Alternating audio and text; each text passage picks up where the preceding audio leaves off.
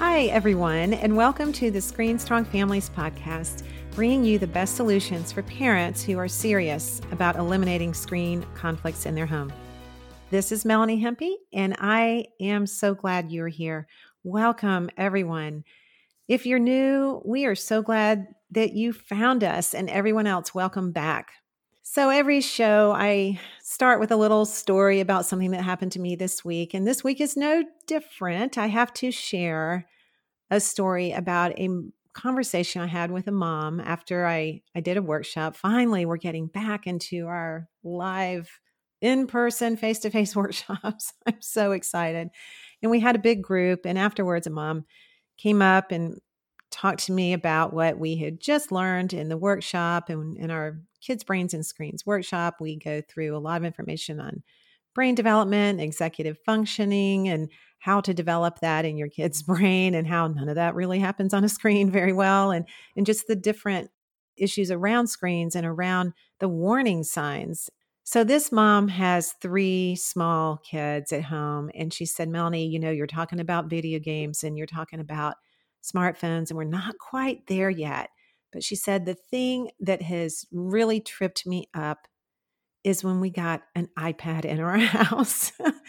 and I thought, oh, I feel your pain. I hear this story so much. For some reason, we think that iPads are so wonderful and educational. And in many respects, you know, it's just like having a phone. It's like giving your six year old a phone.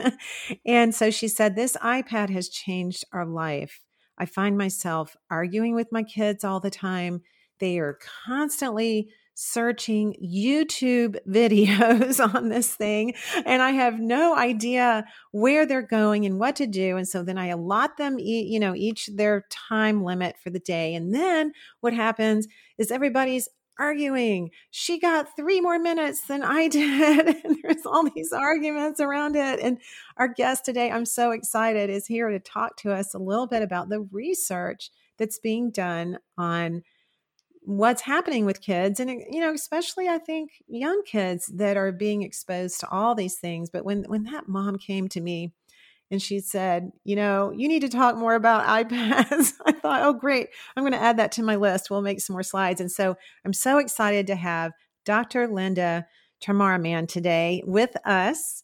I heard Linda speak a couple years ago at a conference, and boy, I ate up everything she said. I was so excited because she was talking about research around technology in middle school kids. And so, if you've been to our workshop, you've heard me share some of her information. But she is a senior research scientist at the Wellesley Centers for Women. And she is the director of the Youth Media and Wellbeing Research Lab. Now, I'm going to repeat that the Youth Media and Wellbeing Research Lab. That just sounds like a podcast in itself to just talk about what that means. Her research interests include technology and adolescent health, digital citizenship, innovative research methods to include overlooked and hidden populations, and how social identities affect well being. Welcome, Linda.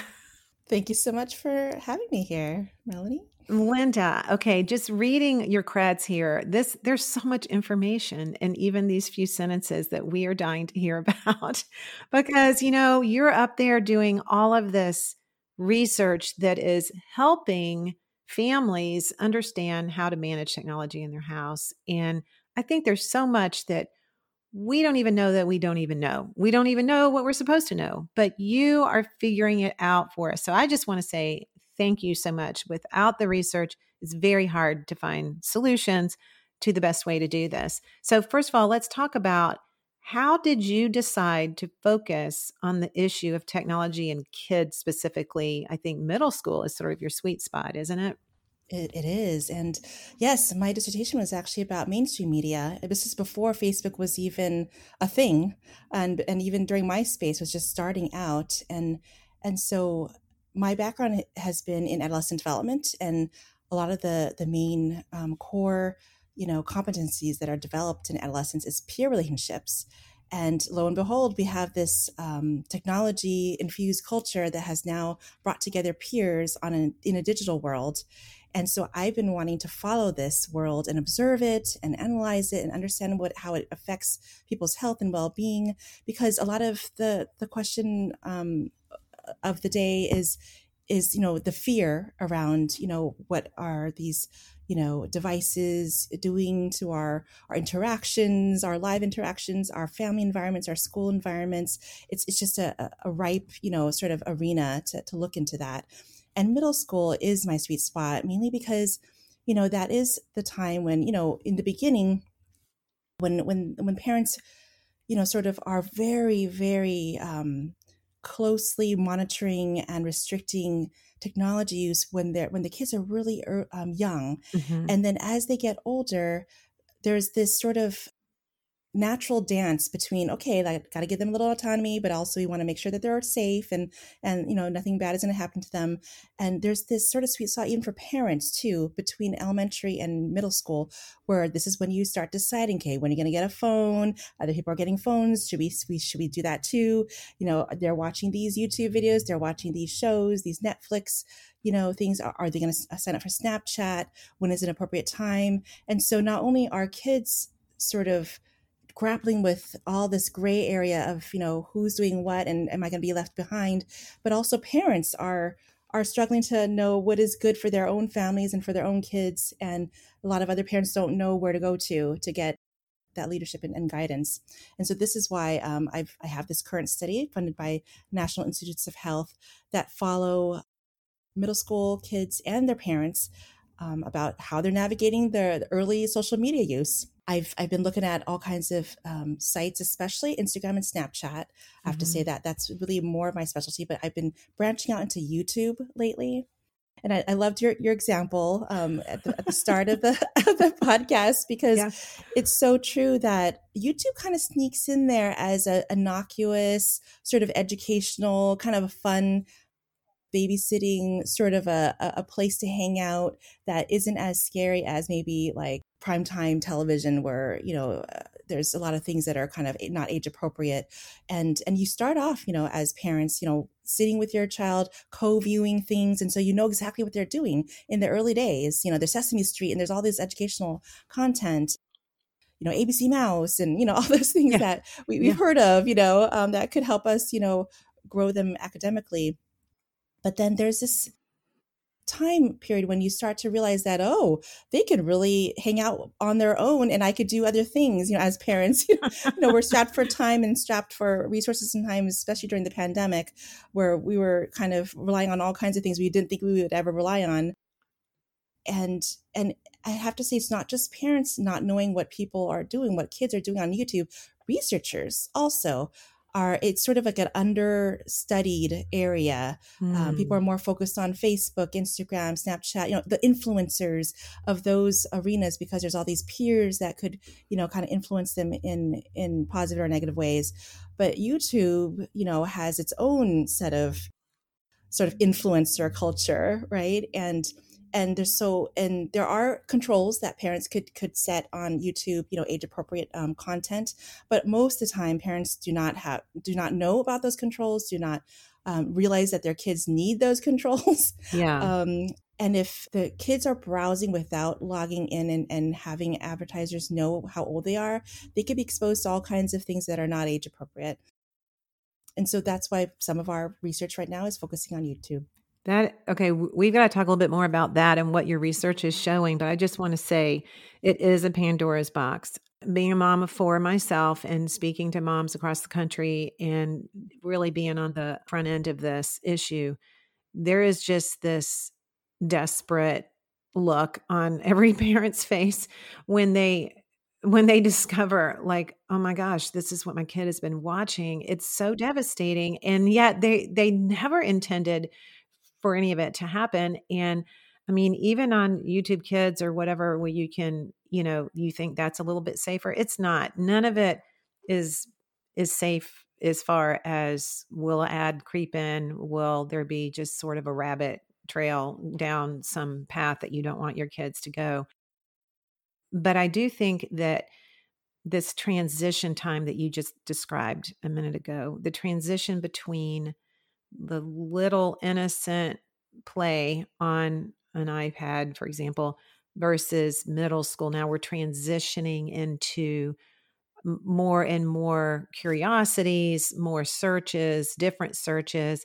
And I want to I want to talk about that first and then I want to talk about this YouTube study that you're doing, but let's talk about how the climate changes. And this is where I tell parents all the time that it's these transitional years that are the hardest because we kind of get in a groove when they're little and we think we have our routine, we think this is okay, but then all of a sudden things aren't okay anymore. And when you um, presented at the conference I attended, you had some really good research on what happens around, you know, fifth and sixth grade that's different from what happens in the later years of middle school. So let's touch on that for a second.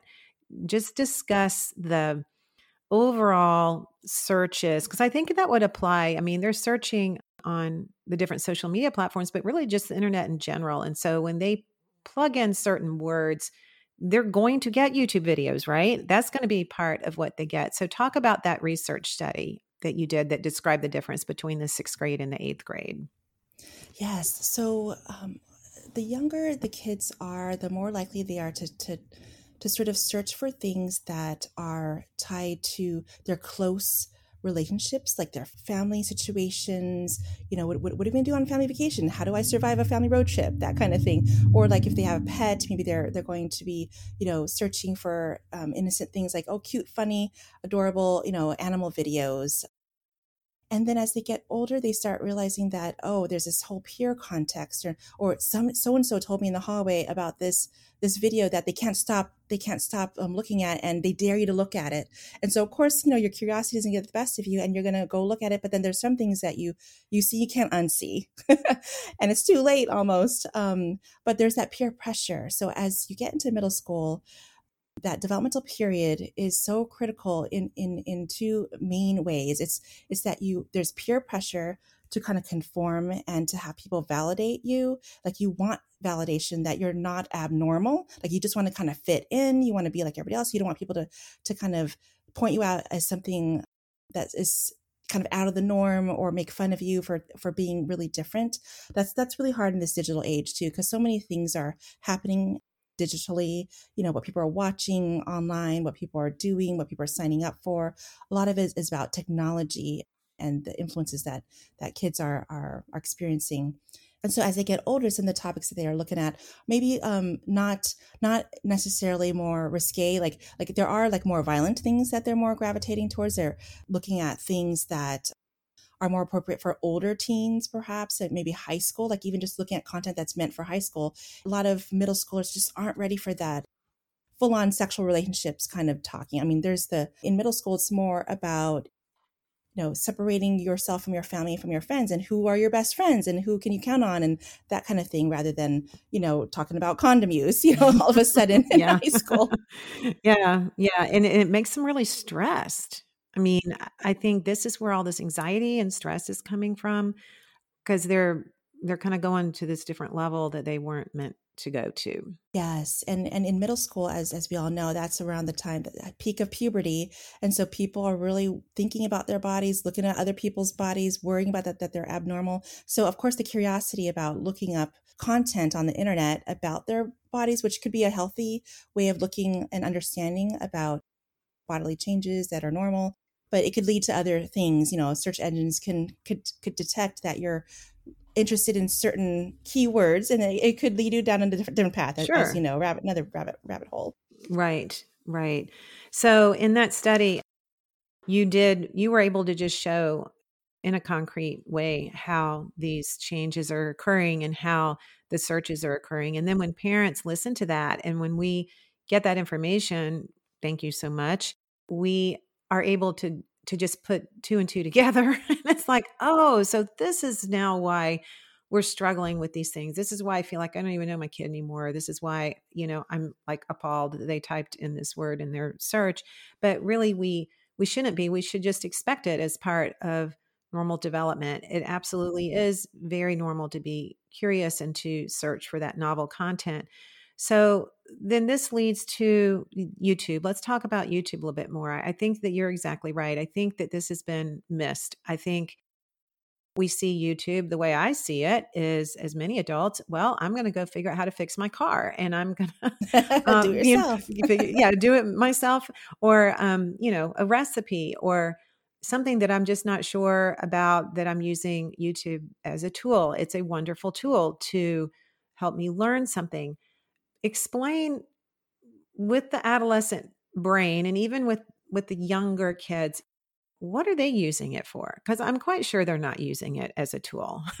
well, actually, some of them are using I mean, some of them D- are DIY. Yeah. yeah. some of them want to know how to, you know, make those, you know, hacks for helping your your pants feel fit better. You know, right. they actually are looking at some of those things, and, and, especially the younger ages, they love looking at those unwrapping of those, you oh know, oh hidden gifts. They can just do it for hours, and and they're just um, repetitiveness is not a is not an issue when they're in, in childhood years because their their brain is is wired to want to see um, something over and over again to understand it better, you know. Uh-huh. Um, but in, but as you get older, you start to want more novelty because you you've right. been exposed to a lot of that that kind of thing. You want to you're kind of curious about the things that might be a little bit risque, a little bit um, like maybe the parents, you know, you would feel uncomfortable asking the parents about that and maybe you would, you'd want to go down that path sometimes it has to do with exploring your identity you know like like i want to know like maybe they have a, a, they're really interested in a minecraft and they realize that all their friends are on minecraft but you're in such a low level that you feel inadequate about your skills of getting to the next level for instance you know you can switch this with any other game like fortnite or and sometimes you go down those youtube and those influencers sure. that show you how to be a better gamer and then you start to realize that oh my gosh identify with this person who is oh my gosh they're so so helpful to me they're, they want to help me get better they're almost like my friend right. and so in a way there's this kind of a, a surrogate friendship that happens with hmm. influencers that maybe th- these people that really want to to be belong there's a sense of this yearning for belonging this yearning to be a part of a community that that you gravitate towards like maybe a gaming community for instance just mm-hmm. as an mm-hmm. example to to learn skills so that you you can kind of show off with your friends or just to kind of feel like you belong because everybody else is so so good at it right. and so it, it's sort of like an identity development building exercise looking at these youtube videos and of course they have algorithms in, in youtube and they'll they'll keep sending you things that they think that you're going to be interested in because it makes them money and so that's that's where i think a lot of times people like when I've when I've interviewed middle schoolers about the algorithms and if they if they're aware of it, if they're conscious of it, and and how it kind of leads them down to hours and hours of of content that they didn't even realize, and and uh, some of them are aware of it, but other others of them feel like they're in control. Yeah. Like the more that yeah. they are clicking on things, they're realizing oh look look how much i'm affecting my mm-hmm. experience on this on this ipad that the more i tell them how much i am interested in this topic the more that i get what i want and yeah. so i think it's really interesting to understand their thought process around it they feel more in control when really the yeah. algorithms are in control but they right. and that is the way the algorithms are written to mm-hmm. make you mm-hmm. feel like you're in control mm-hmm. right that's and and that gives you dopamine and that gives you all these good feelings and you get the autonomy you get the sense of belonging like you said the community the competency all of the mastery of these skills and that just feeds it even more but ultimately i mean we have to be honest ultimately this is all about the ads and the and ads. the income. I mean, come on. I mean, people click. Yep, yep. Yeah. It's the number of people you can get to to watch your channel, no matter what you do to get those views. It's almost like anything goes. So a lot of people ask me. A lot of parents will ask me, you know, so what's so wrong with YouTube? I mean, it's it's really not that big a deal, and I would say it's like anything else on the internet. No, there's initially there there are things that that there can be good things that come from it, of course, but the way our kids' brains are wired and the way YouTube is wired, it won't take long before they're down a pathway that you really don't want them to be. And then we have to ask this question where do we want our kids to be getting their primary influences from? Do we really want YouTube to become the parent? Because kind of that's kind of the role that YouTube or any of these um, other platforms as kids get older you know, with TikTok and all the Instagram and Snapchat and all that, that's that's really becoming kind of the surrogate parent. Like you said a minute ago the surrogate friendships right? That's true but then also as parents we're sort of relinquishing our our influence as well and we have to step back and try to figure out when the water started boiling right because we got in the water and it was cool and it all yep. felt okay but then the water starts boiling and what do you see is the biggest problems that that come up with kids who are I guess being parented by YouTube. I don't know if that's too strong to say, no, no. but when that becomes sort of their go-to place, hey, this is instead of going to my parents, I'm going to go to YouTube and figure out the answer to these questions I have. So, what are the biggest problems that you see? Well, in our current research that we're conducting, uh, based on over a thousand middle school youth, sixth to eighth grade mainly, who indicated on their survey who what their favorite YouTube channels were, and then we ended up content coding coding them to understand what the violence level was, profanity, sexual themes, bullying, kind of negative themes and images that came up, and we we found that um, there's a, a wide mixture of people being exposed to low versus medium versus high risk.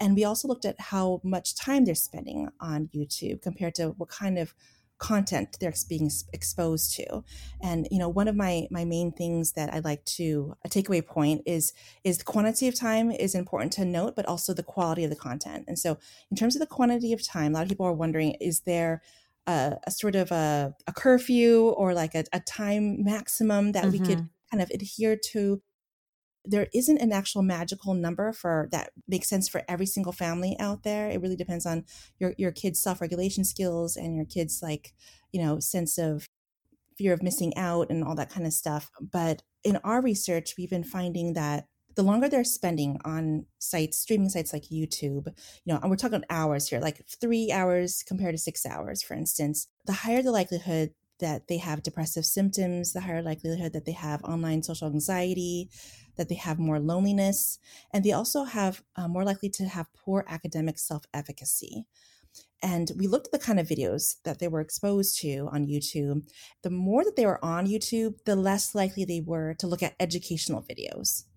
So, so if you're ever wondering, oh, they're just looking at educational videos for six hours, it's probably not the case. It's they're looking at other videos that are more like about violence or um, that has violent content or it has age, maybe inappropriate content, like maybe things that are geared towards college um, students.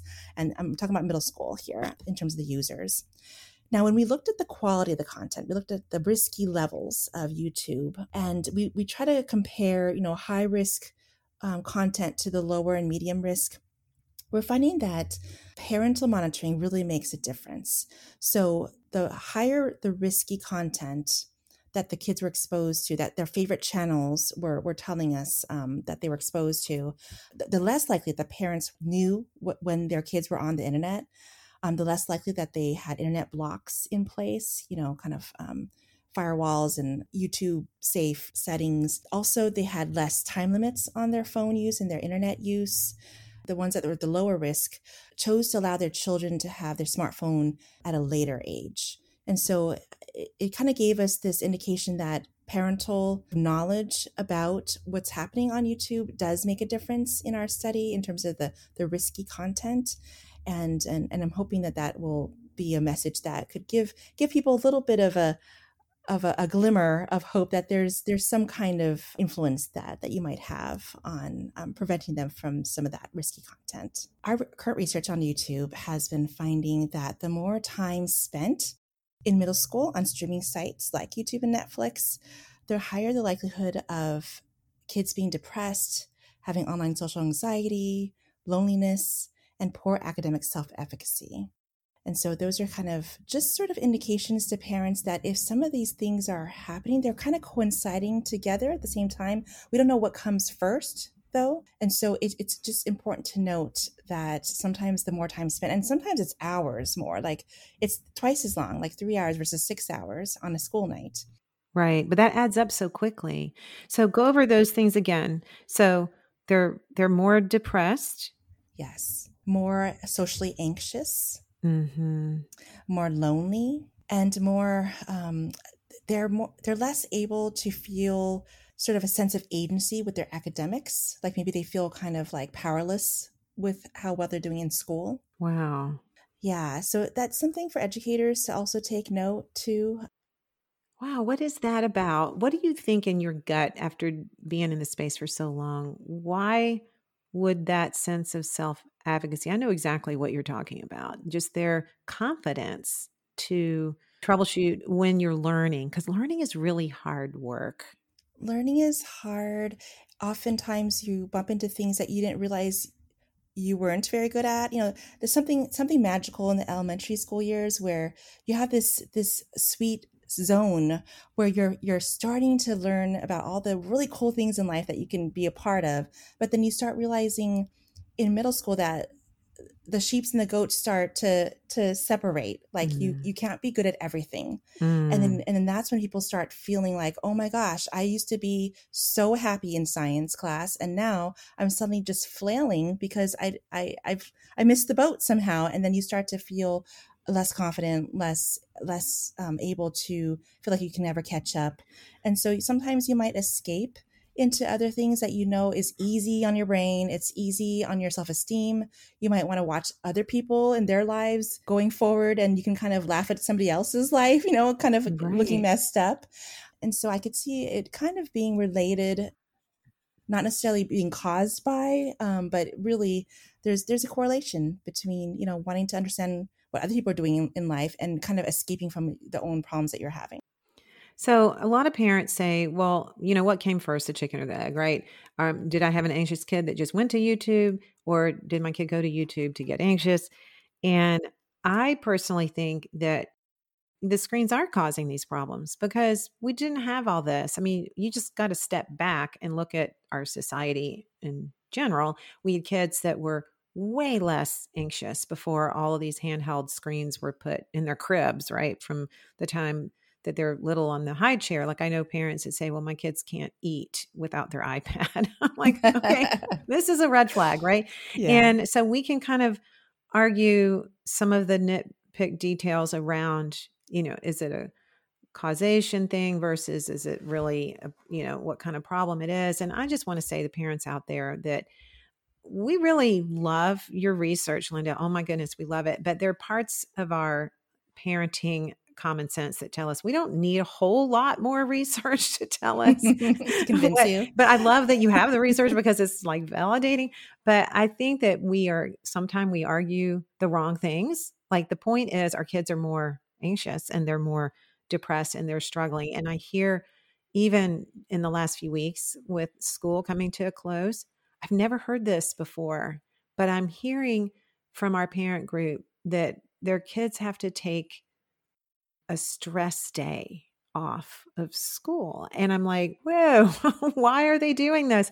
Well, because exams are coming. And I think what you just said really kind of helps me understand how they feel like they have more to lose. They're in this mm. kind of developmental stage, like you said, when they were in elementary school, everything's new and everything's fun, and they're learning about animals and all the birds out there and spring and flowers mm-hmm. and whatnot. But then they hit middle school.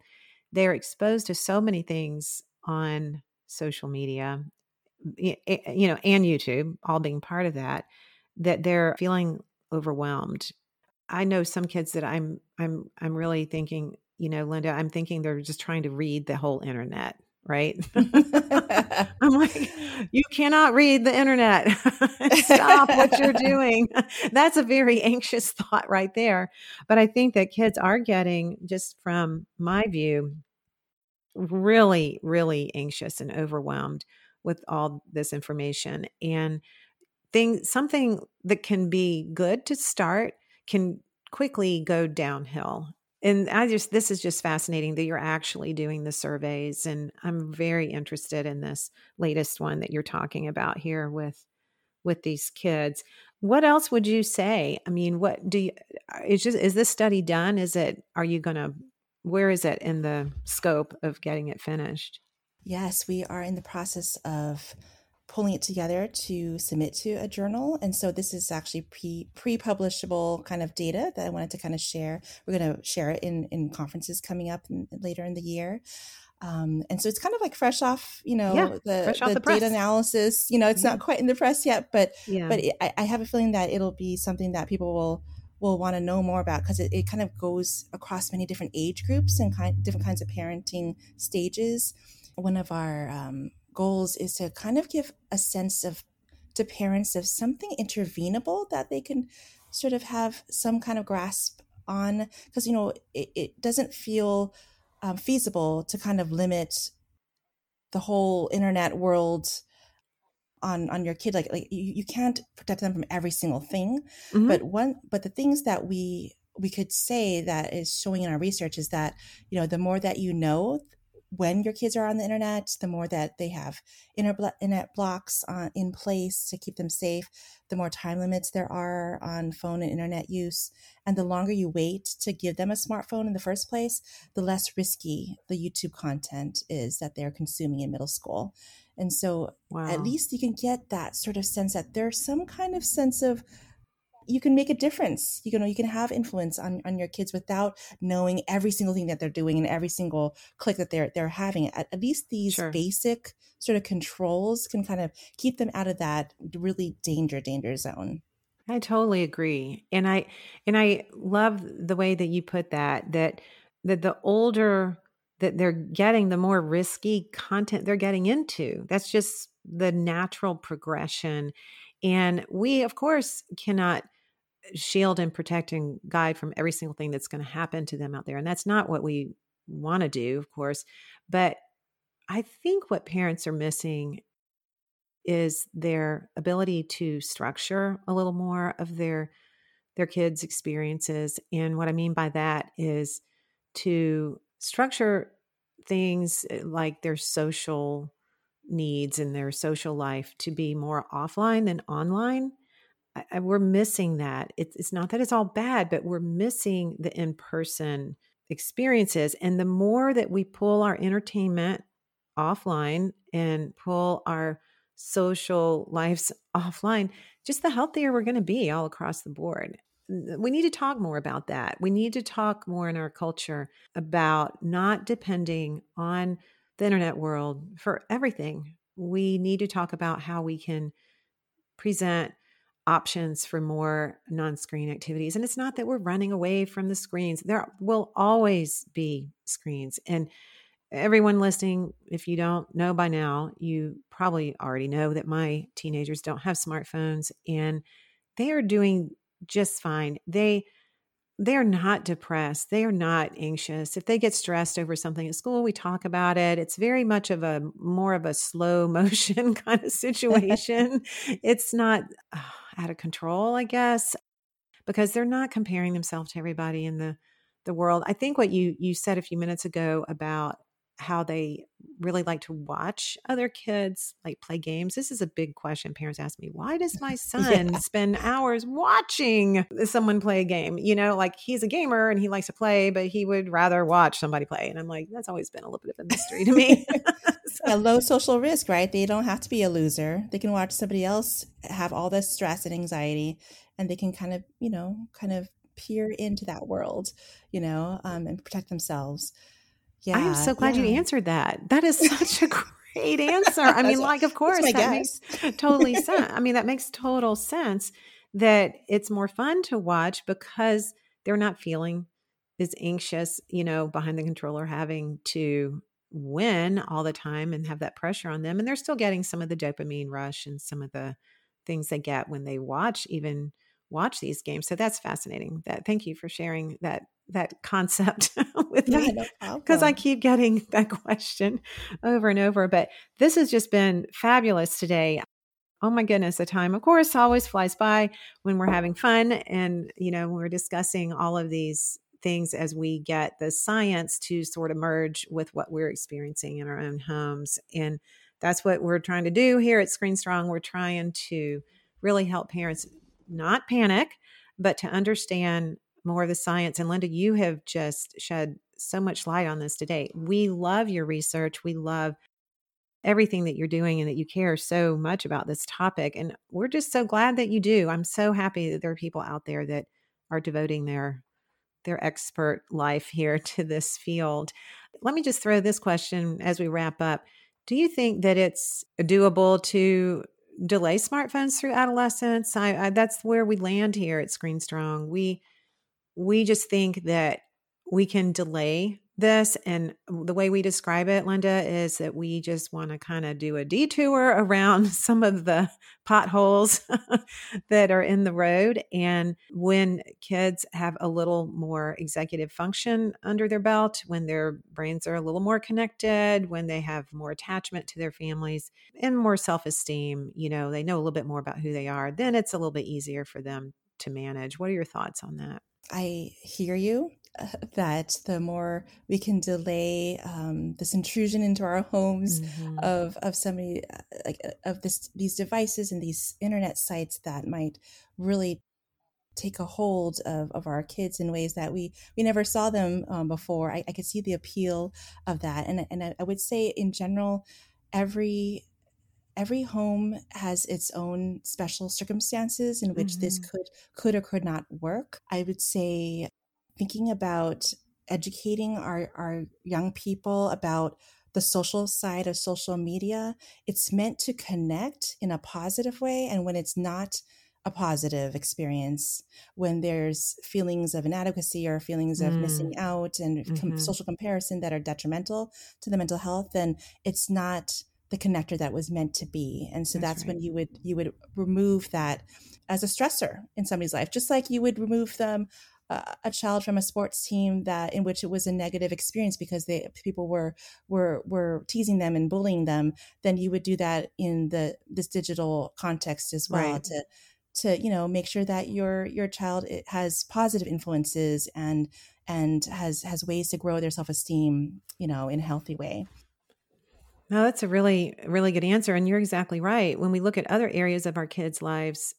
if there's a group of kids or a peer group that's really not being positive and we've tried and we've helped them to work through certain things and it's still not working, we have to step in as parents and say, hey, we're going to, you know, take a break from that group right now mm-hmm. until everybody grows up a little bit. Right and and in the technology world it could actually be a lot simpler.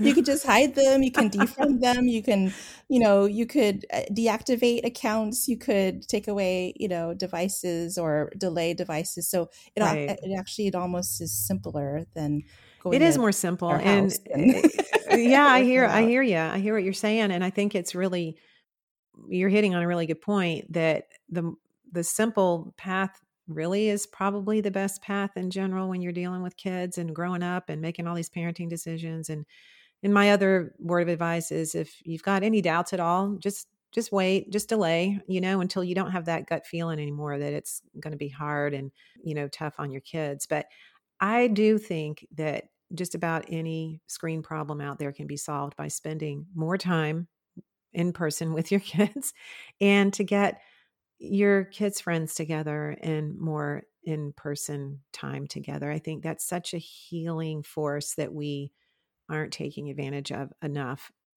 Of course, with the pandemic and with all the time that we have spent on screens in the last year, year and a half, our kids have gotten the brunt of this deal. This has not fared very well for them. I always say, you know, that if they were on the edge, they probably went over the edge. you know, if they if they weren't if they were just casual users, they're probably at risk now. Everybody kind of stepped up a notch, you know.